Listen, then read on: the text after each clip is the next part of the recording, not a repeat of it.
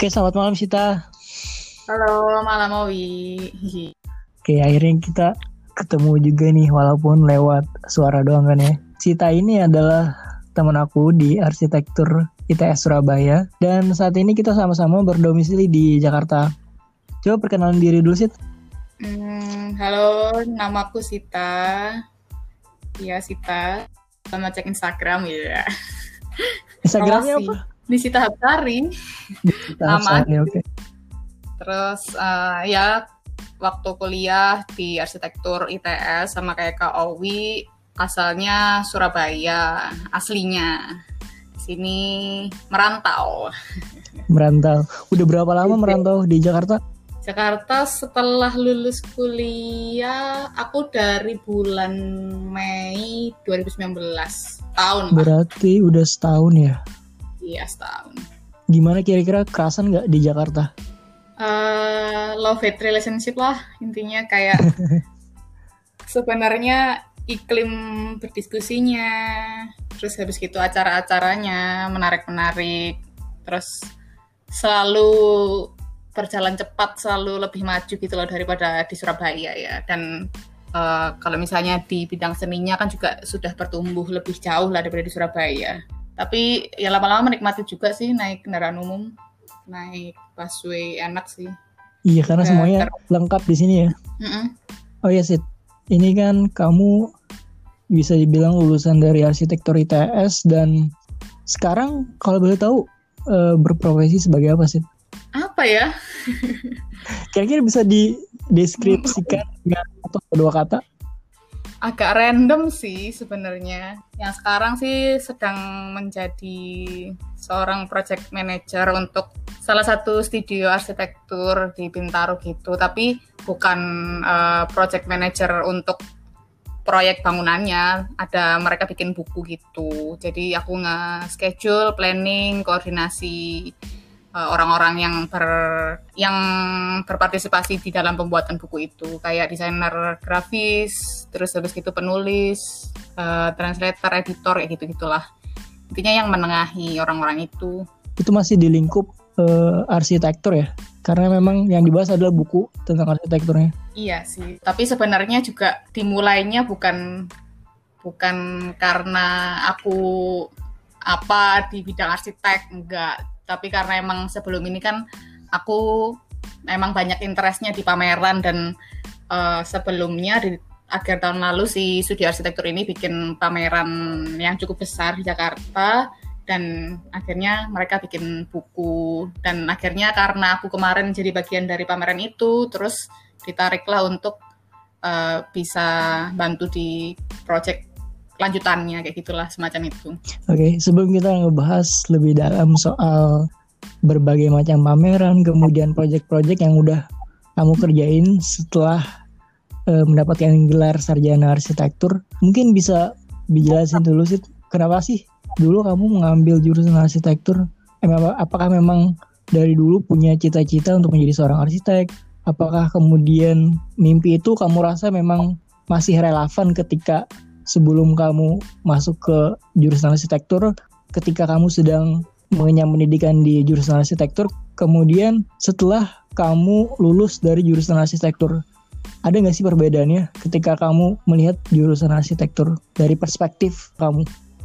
Kalau dulu waktu milih jurusannya waktu SM akhir SMA yang jelas nggak secara direct pingin jadi arsitek sih kayak kita kan pasti selalu mengalami kebingungan-kebingungan itu nggak sih? Kayak kita cari-cari kira-kira kita pengen jadi apa ya? Kita tuh suka apa sih? Yang nyambung apa ya jurusannya gitu. Iya. Terus kalau aku yang jelas bingung banget kan pasti uh, apa ya kalau aku yang jelas dulu itu waktu SMA sih ketertarikannya di bidang seni kayak gambar menggambar gitu. Dan tapi aku juga uh, aku dari jurusan IPA dan aku sih ngerasa aku cukup baik juga sih di bidang bidang yang lain, maksudnya mata pelajaran yang lain ya, ya sains, IPA, terus logika gitu. Aku ngerasa, uh, uh, aku ngerasa dengan mata pelajaran itu aku bisa kayak get a grip gitu loh.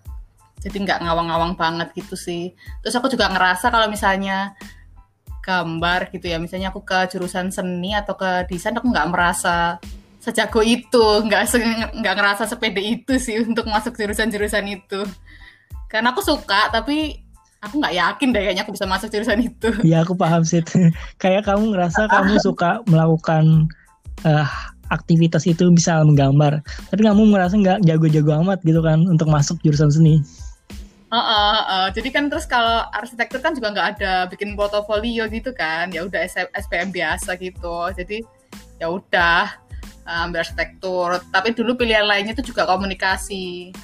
Cuma, itu pilihan kedua? Waktu SNMPTN aku taruh komunikasi itu pilihan pertama karena kan aku dari jurusan IPA. Oh, Oke. Okay. Dan SMA aku itu SMA swasta kan. Mm -hmm. Terus uh, SMA swasta SMA aku dulu itu cukup jarang yang masuk ke universitas negeri gitu loh. Mm -hmm. Tapi kalau misalnya kayak IPA ke jurusan IPA itu rasanya lebih mudah, maksudnya lebih ada probabilitas gitu loh. Jadi aku ngerasa aku kalau misalnya uh, pilih komunikasi yang ke ITS waktu itu jalurnya kan kalau ke perguruan tinggi kalau SBMPTN aku nggak ada probabilitas deh kayak aku males banget belajar IPS lagi ntar tesnya kan. Jadi ya udahlah daripada ntar aku pilih arsitektur terus udah terima tapi aku kayak nggak ada kesempatan buat nyoba dulu di komunikasi akhirnya ya udahlah SNMPTN-nya komunikasi aja terus kalau nggak keterima SBMPTN aku masih bisa ngejar kalau IPA jadi begitu oh jadi sebenarnya uh, pilihan pertama itu adalah SNMPTN dan ngambil komunikasi ya ya keduanya arsitektur tapi yang ngerti lah, SNMPTN kan begitu yang pertama nggak keterima pasti kecil Kedua, kan. ya, probabilitas keterimanya kecil sih. Uh, uh, kecuali kalau SBMPTN tergantung nilai kamu kan bisa besaran nilai. Nah terus di SNMPTN pilihan pertama apa kemarin? SBMPTN pilihan pertama arsitektur. Arsitektur. Kedua desain interior kalau nggak salah. Dan Dua doang sih. Lulus di pilihan pertama. Yes. Oke. Okay. Sebelum memulai perkuliahan. Nah, ketika hmm. perkuliahan dimulai dan di semester 1 sampai semester 8, apa sih yang kamu rasain? Hmm, apa ya? Waktu awal-awal kan pasti kita yang awam sama arsitektur tuh mikirnya ah ya berarti maksudnya arsitektur adalah kita mendesain bangunan gitu kan, yeah. tentang bangunan. Tapi dalam perjalanannya kayak aku menemukan banyak hal-hal yang menurut aku aku pahami lebih dari sekedar bentuk fisiknya bangunan gitu loh tapi soal gimana kita belajar critical thinking terus habis itu juga uh, design by research terus habis itu psikologi. Terutama iya benar. Itu kan kayak men, bercabang ke banyak ilmu lainnya kan. Benar benar. Terutama saat uh, final project uh, tugas akhir tuh aku juga makin sadar kalau aku punya ketertarikan dan ketertarikan dan minat lebih ke arah narasi gitu. Dan itu yang bikin aku sekarang kayak gini sih mungkin nggak uh, sepenuhnya tentang bangunan struktur kayak gitu tapi narasinya itu yang buat aku tertarik malahan iya karena bagi orang awam kuliah di jurusan arsitektur berarti kita harus mendesain sebuah bangunan yang estetik gitu ya. Padahal ketika kita menjalani dan berstatus uh, mahasiswa arsitektur di dalamnya gak, gak, gak sebatas itu tapi lebih bener apa yang dikatakan Sita tadi. Aku juga hmm, merasakan hmm, hmm. sama Sita. Kalau kamu apa Wi? Yang bikin kamu nyantol? Ya, aku ngerasa memang uh, kita tidak didesain untuk hanya membangun sebuah bangunan yang bisa diraba dan dilihat secara uh, nyata gitu kan tapi juga gimana kita mampu uh, apa ya memberikan servis kepada klien dengan cara membaca pikirannya dengan cara mengobrol dengan klien-klien tersebut. Kayak kita secara intim gitu loh kayak mencoba menyelesaikan masalah dari berbagai uh, sudut pandang dan pendekatan. Jadi nggak cuma sekedar bikin space atau ruang-ruang yang memenuhi kebutuhan klien tersebut, tapi juga punya uh, solusi dari berbagai macam bidang, bisa dari fisika gitu kan. Bisa dari kemudian uh, teknik mesin dari segi banyak banget lah itu iya benar-benar sih.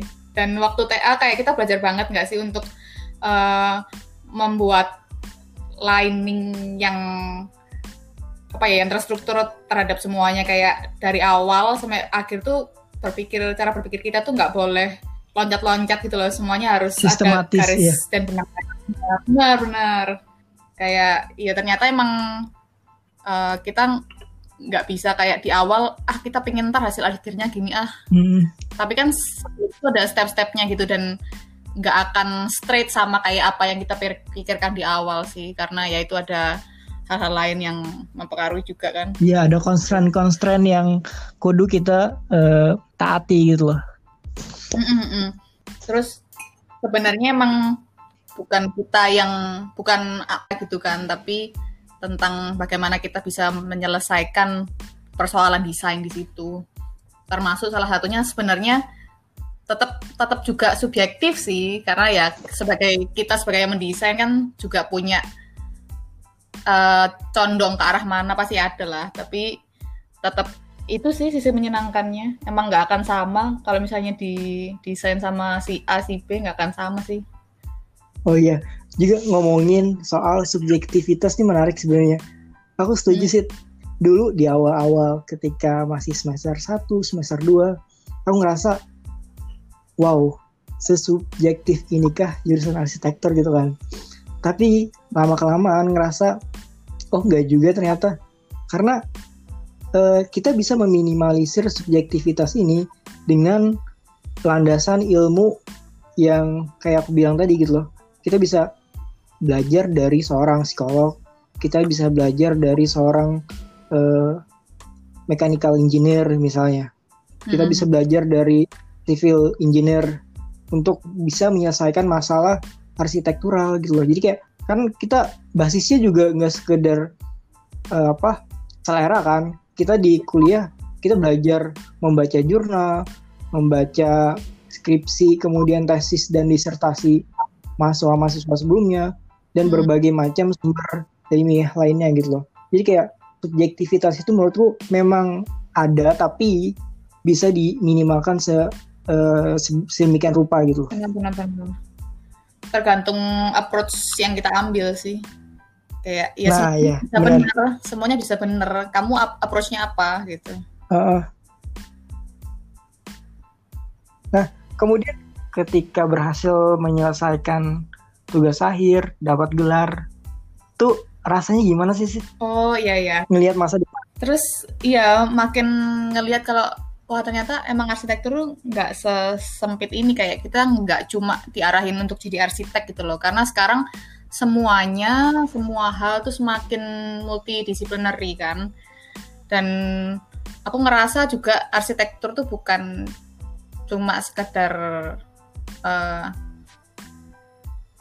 sebagai praktik profesi arsitek doang, tapi juga uh, arsitektur tentang cara kita berpikir, cara kita uh, cara hidup kita kayak gitu loh. Dan itu sih yang yeah. akhirnya bikin aku hmm, ke mana ya ini kita melangkah.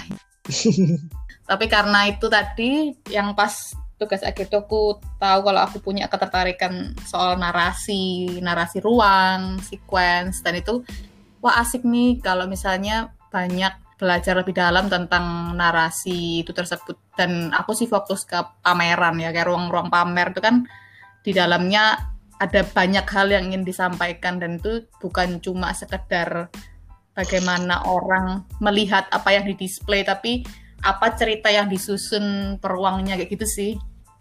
Nah, iya, itu benar sih. itu yang akhirnya mengarahkan ke sekarang gitu kali ya. Kalau aku ketika aku ketika selesai mengerjakan tugas akhir, jujur ya. juga memiliki ketakutan yang sama karena aku udah uh, menyelesaikan undergraduate atau apa S1 dalam hmm. waktu lima tahun ya istilahnya lebih dari kebanyakan orang. Dan kemudian saat itu aku merasa bener gak sih? Aku ingin jadi arsitek dan ketika pun tidak sia-sia gak sih? Waktu yang udah aku investasikan selama ini selama lima tahun. Dan itu bener-bener saat itu bulan apa ya? Bulan Agustus September nunggu nunggu wisuda ya. Itu Hmm. bener-bener galau sih. Wah jadi jadi apa aku nih di satu sisi aku pengen di arsitek sih. Tapi namun setelah kembali merenung berbagai macam istilahnya eh, pengalaman ketika S1 dulu jujur itu sangat-sangat mengerikan kan Kayak kita kudu enggak ya? berbuat dengan berbagai macam tugas besar, project dan sebagainya. Apa masih pengen di arsitek gitu loh. Eh, benar-benar. Kemudian ketika gak jadi arsitek, waduh gimana ya investasi selama ini? Apalagi kan ya. investasi waktu itu iya mahal percuma gitu loh. Kamu ngerasa kayak gitu gak sih? Iya sih, aku juga awal-awalnya kan nggak langsung ke, maksudnya nggak langsung tahu aku ke pameran sih. Itu sesuatu yang aku sadari setelah Di ujung perkuliahan ya? Maksudnya setelah dan nggak langsung setelah lulus itu kayak ah, aku mau ke pameran ah pasti kan kalau kita lulusan arsitektur kayak mikirnya yaudah deh kita coba deh jadi arsitek dulu gitu kan itu kan aku sempat juga maksudnya sempat yang daftar-daftar Oh iya sempat kerja di konsultan ya? sempat kerja di konsultan juga. Waktu itu kan mikirnya kayak ah coba ah belajar gimana pola pikirnya mereka gitu. Tapi ya begitu sih. Ternyata emang hidup setelah perkuliahan tuh bukan cuma soal kita mau jadi apa tapi kayak kayak hidup seperti apa yang kita inginkan gitu nggak sih? Kayak kita Iya, berhadapan dengan apa dan apakah kita mau membagi waktu kita dengan hal yang lainnya dan itu kan hal-hal yang hmm, kita nggak bisa cuma berpikir kita mau jadi apa gitu sih Iya, jadi kehidupan setelah kuliah itu bukan hanya mengenai apa yang eh, kita inginkan, tapi juga harus kita lihat nih apa yang dunia tawarkan saat itu gitu loh. Jadi kayak apa kesempatan, kemudian berbagai macam kemungkinan setelah kuliah itu sangat-sangat eh, tidak menentu gitu loh dan dan misteri. benar benar benar Apalagi saat ini kan lagi covid gitu loh. Nah, gak ada yang tahu saat covid begini sebagaimana susahnya nyari kerja dan sebagainya. Itu kayak anjir kayak wah bener-bener kayak di film-film ini kan bener-bener kayak misteri. sesuatu yang "Nah, ini nyata nggak ya kayak kita tuh bisa terkurung di rumah terus nggak ke mana-mana. Karena kita kita semua gak ngebayangin gitu loh. Oh ya udah ada ada corona, ada COVID-19 di Wuhan. Udah kita jalan aktivitas kita ya ternyata tiba-tiba pemerintah mengumumkan PSBB dan semua aktivitas berhenti itu nggak ada yang tahu. Begitu juga mungkin baga- bagaimana kita melihat masa depan ketika kita lulus dari S1 saat itu. Mm, Gitu. betul, betul. Spontan soal itu tadi yang kayak kamu bilang kita lihat apa yang dunia tawarkan ke kita gitu. Maksud aku Nah, ya ha, ha, ha. Kita ke sini itu juga karena meniti stepnya satu persatu kayak one step at a time kan. Jadi dulu ada kesempatan apa, terus aku coba coba dan kesempatan pertama kali yang bikin aku ke Jakarta pertama kali banget juga bukan arsitektur tapi hal itu yang kemudian juga membawa aku ke sini sih aku rasa kamu beruntung sih eh, karena tugas akhir kamu saat itu ngebahas mengenai eh, redesign museum ya kalau nggak salah. iya betul dan kemudian aku melihat kamu yang sekarang ada hubungannya gitu loh. Nah dibandingkan dengan aku, aku saat itu ngedesain pasar terapung, Mm. tapi pekerjaan adalah mengurusi kerjaan konstruksi. Mm. Gak, gak, gak nyambung-nyambung amat, tapi ilmu-ilmu yang aku dapatin ketika S1 tuh masih kepake sih alhamdulillahnya. Walau agak bergeser ya ke bidang teknik sipil gitu loh. Iya, tapi malah Oh, iya, kamu yang lebih dekat kali ke arsitektur kayaknya, nggak tahu ding. Mungkin aku juga lebih- aku juga bingung sebenarnya antara teknik apa dari arsitektur kemudian pekerjaannya lebih kepada eh, pekerjaan teknik sipil. Sedangkan kamu lulusan arsitektur tapi pekerjaannya sekarang lebih condong ke seni ya? Atau desain interior seni sih seni. Tapi untuk yang project managing, project managing sekarang lebih ke manajemen, manajemen orang, manajemen waktu. manajemen. Sekarang lebih ke manajemen sih. Maksudnya yang project management itu, project managing itu. Tapi aku tuh kayak kutu loncat gitu. Maksudnya aku tuh bisa melakukan pekerjaan apa saja gitu loh sekarang. Kan juga aku kayak pengen ambilnya by project aja sebenarnya. Tapi malah bagus loh Sid, karena aku inget banget nih, mm-hmm. uh, namanya adalah Palu Gada. Mm-hmm. Apa yang lu mau gue ada gitu loh. Kayaknya cocok banget buat Sita karena Palu Gada apa yang lu mau gue ada gitu loh. Jadi kayak apa sih pekerjaan yang gak bisa Sita lakuin gitu loh. Semuanya bisa. Anjir.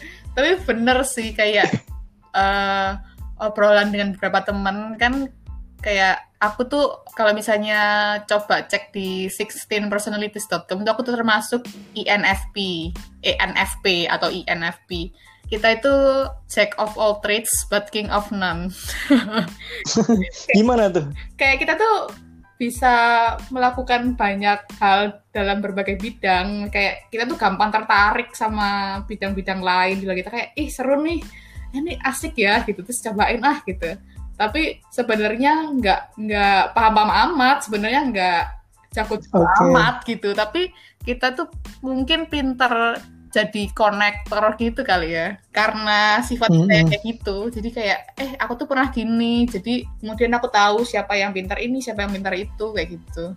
Gitu kali bisa nggak sih aku bilang kalau kamu itu seorang yang generalis? Jadi kayak kamu bisa ngelakuin apa pun dan memang bercita-cita untuk bisa menguasain banyak hal gitu walaupun walaupun hanya di permukaannya aja gitu loh.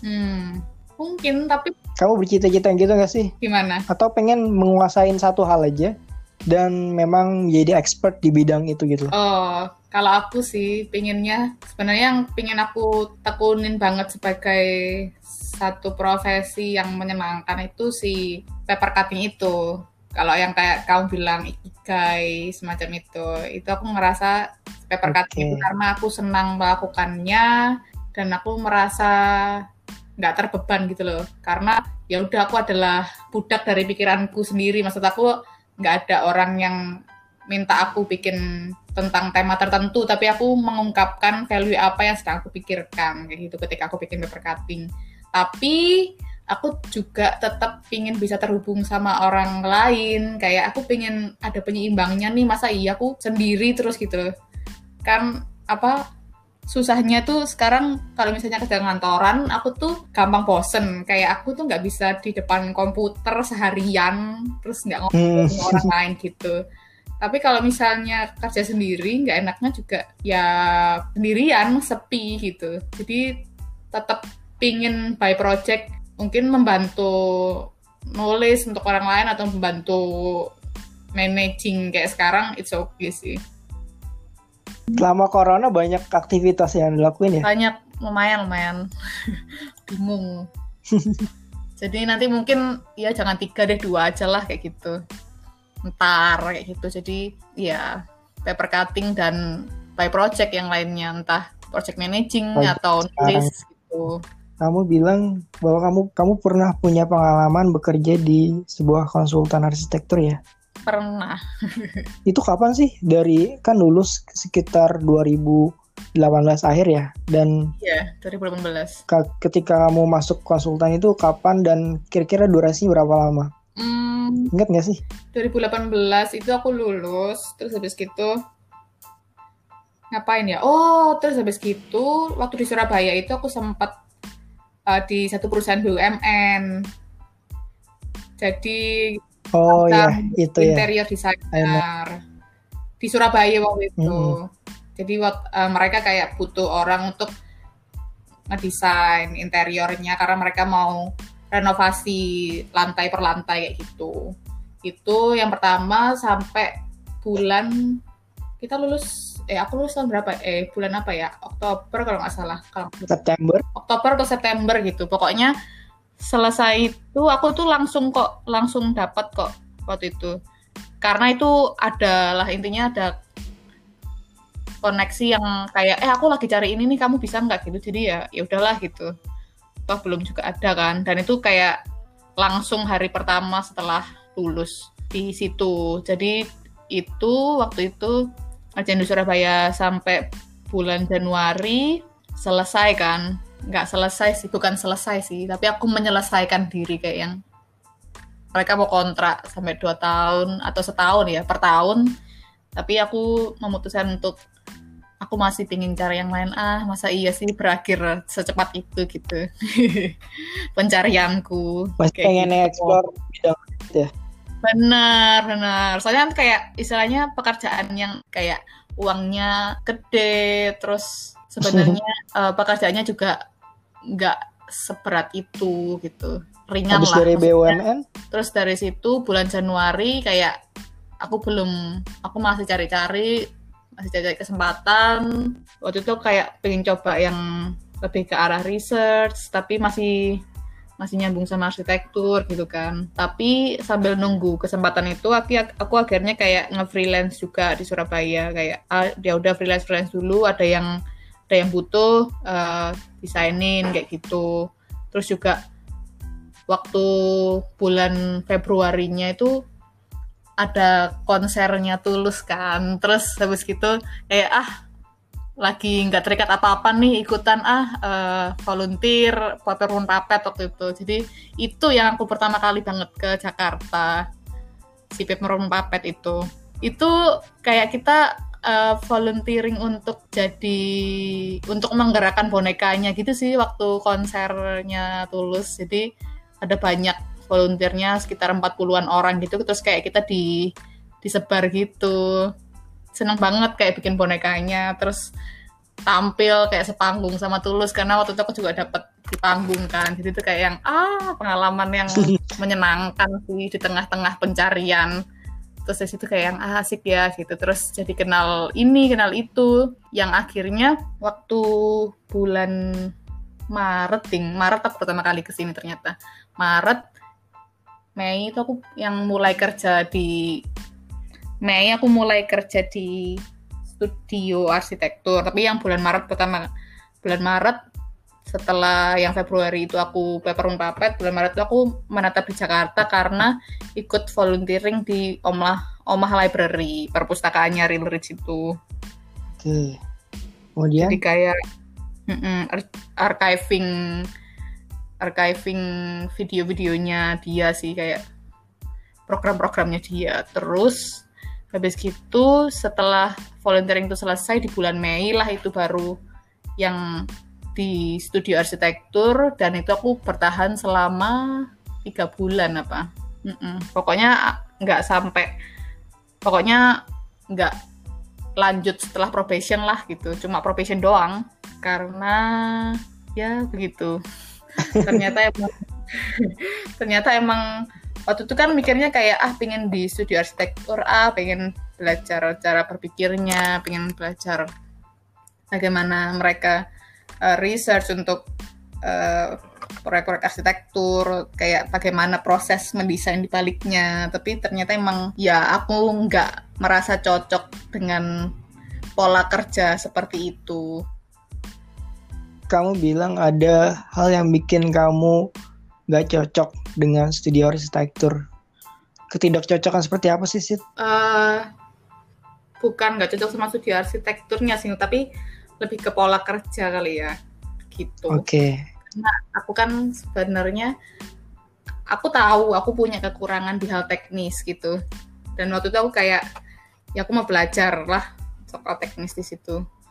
Tapi wah aku ngerasa kayak selama tiga bulan itu wah apa aku ntar seumur hidup mau kayak gini ya gitu kan. Karena jam kerjanya panjang terus bener-bener bener-bener banyak hal yang harus dikerjakan gitu loh. Di luar desain tapi juga gambar kerjanya yang banyak. Apalagi uh, si studio yang waktu itu aku masukin itu emang tinggi lah. Mereka punya standarnya tinggi ya? Iya standar tinggi dan uh, cara kerjanya cepat gitu loh. Dan aku okay. merasa aku belum bisa mengejar di situ dan setelah aku berpikir kayak misalnya nih nanti aku bisa apakah emang ini yang mau aku kerjakan seumur hidup kayak gitu. Kayak ya aku dateng dan di situ emang orang-orangnya semuanya fokus gitu menghadap ke komputer. Dan aku ngerasa apa yang aku cari soal diskusi itu malah kurang menurut aku kurang aku dapatkan. Jadi aku memutuskan untuk um, mungkin bukan di sini gitu uh, uh, emang harus dicoba satu-satu kan kayak oh, ternyata gini ya gitu. Terus oke okay lah berarti yang kayak gini kita nggak cocok nih berarti kita harus coba yang lain gitu nggak sih? Gitu sih. Dan waktu itu benar-benar benar-benar berjuang banget untuk memutuskan berhenti itu nggak mudah. Karena aku ngerasa aku tuh orang yang ya udah kalau misalnya aku bisa kerjain aku akan berusaha keras dulu gitu loh untuk bisa gitu iya, tapi untuk aku bisa mengejar situ, ya? iya untuk bisa mengejar gitu. Tapi di situ aku ngerasa aku terus berlari aku terus mengejar tapi um, aku nggak merasa puas dan aku nggak merasa apa ya bisa perform dengan baik gitu loh. Jadi ya, ya okay. udah. Jadi yeah. ya mungkin memang bukan bukan soal seberapa keras aku bekerja tapi ya emang ini bukan untuk aku ini bukan jalanku. Jadi oke okay, it's okay lah untuk untuk menerima hal itu kalau emang itu bukan jalanku kayak gitu. Jadi bukan cuma kita harus bekerja keras tapi ya emang kalau nggak cocok ya nggak bisa dipaksain. Bener bener bener. Nah setelah dari studi arsitektur kemudian ke mana lagi sih setelah dari studi arsitektur apa ya? Itu apa langsung nggak ya? Aku lupa. Seingatku setelah dari studi arsitektur aku jembatannya itu waktu itu aku ambil short course di Good School. Jadi kalau eh, nggak uh, tahu Good School itu semacam mereka ada kolektifan seni gitu. Dan di situ juga buka short course di mana kita tuh bisa mengambil kursus-kursus pendek berdasarkan minat kita terhadap seni sih. Jadi topik-topiknya seni. Waktu itu aku ambil um, pengenalan kerja kuratorial gitu. Di akhir masa aku di studio arsitektur itu dan sebelum aku memutuskan untuk keluar juga aku terpecah dengan kursus itu sih kayak ah, aku tertarik ini gitu.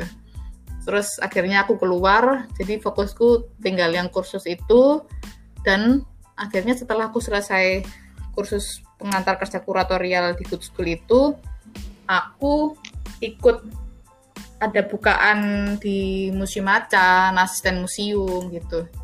Tapi sebenarnya nggak cuma di Museum Macan itu doang sih, kayak aku juga ikut volunteer-volunteer lain tempat lain kayak pameran-pameran, festival-festival.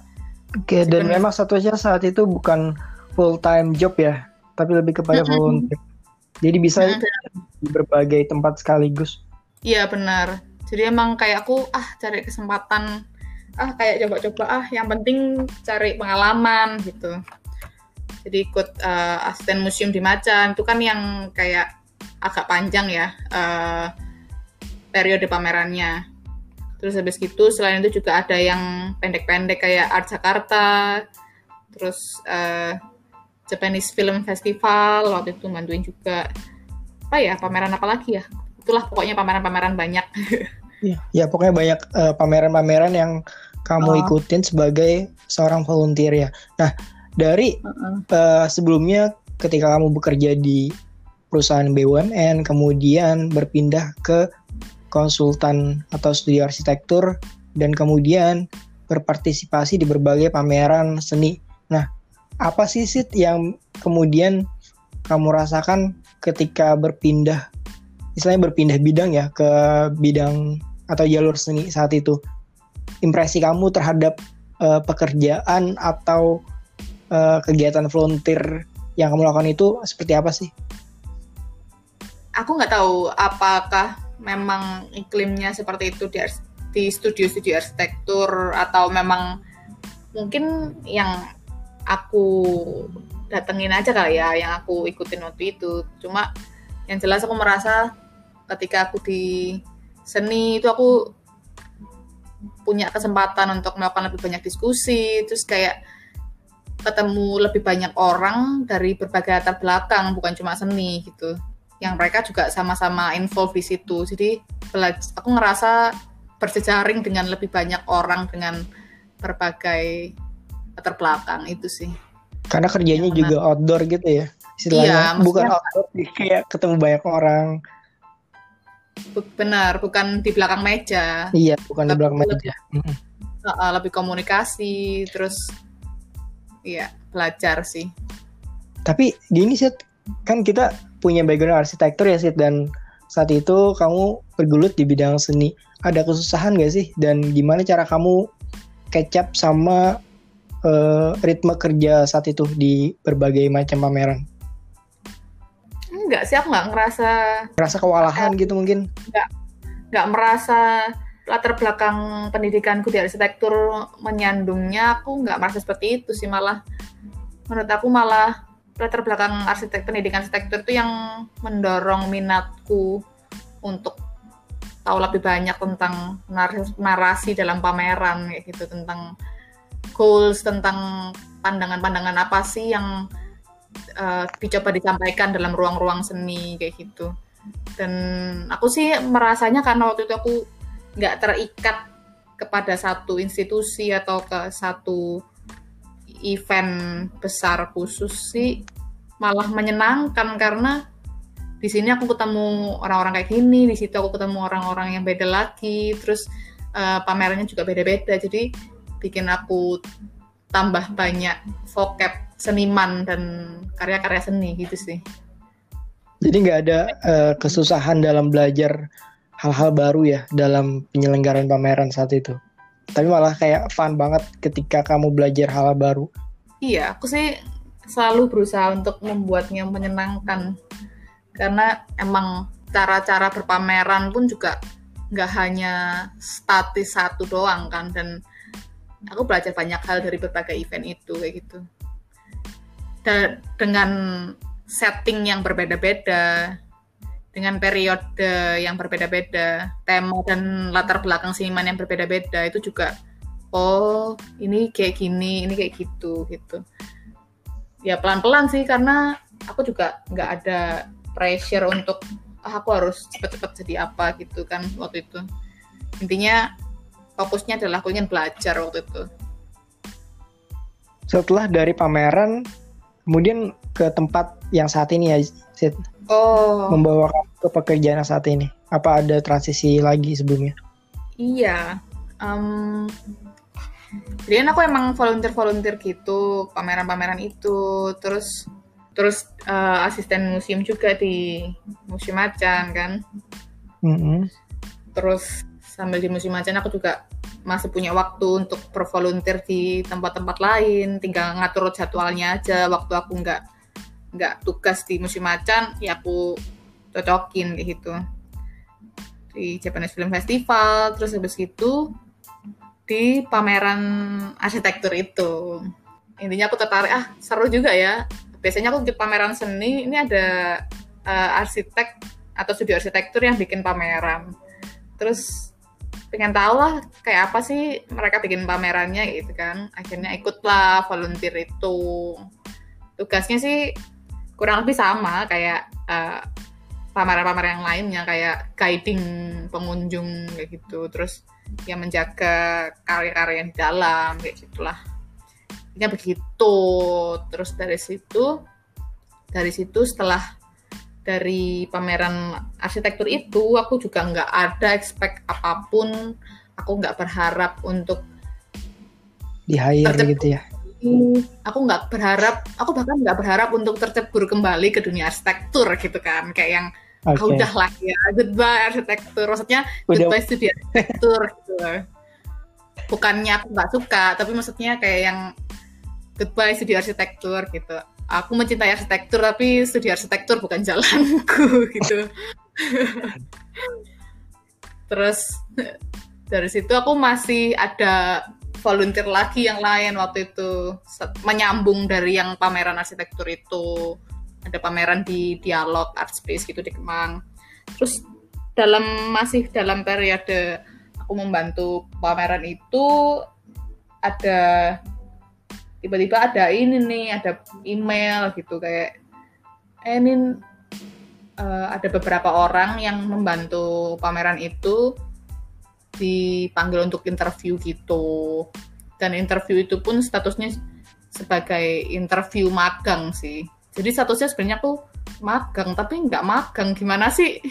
Awalnya magang yang dibayar. Iya, magang yang magang yang dibayar, yang dia dapat tunjangan khusus lah, karena ditariknya dari si pameran itu kayak gitu. Jadi emang okay. gaji juga besar sih, tapi ya ya nggak apa-apa lah. Aku merasa ah, koneksi baru nih, kesempatan baru nih, uh, pelajaran hmm. baru. Jadi oke, okay, berangkat gitu.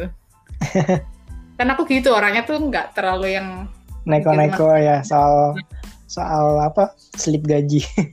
iya, bodohnya orang-orang INFP termasuk aku tuh gitu. Emang kita tuh nggak terlalu mikir punya uang banyak di saat ini tapi ya udahlah yang penting seru yang penting aku bisa belajar apa perangkat gitu. Tapi aku orangnya cukup pelit untuk ngeluarin duit. Maksudnya bukan pelit pelit untuk diri sendiri sih. Kalau untuk yang lain tuh malah oh oke okay lah bantu ini. Tapi maksud aku aku cukup bisa mengatur uangku dengan hidup yang terbatas aja lah kayak gitu. Dan sekarang fine fine aja sih aku masih punya tabungan dan semua kan sebenarnya soal gimana kita ngatur gaya hidup kan. Jadi aku ngerasa sama-sama aja lah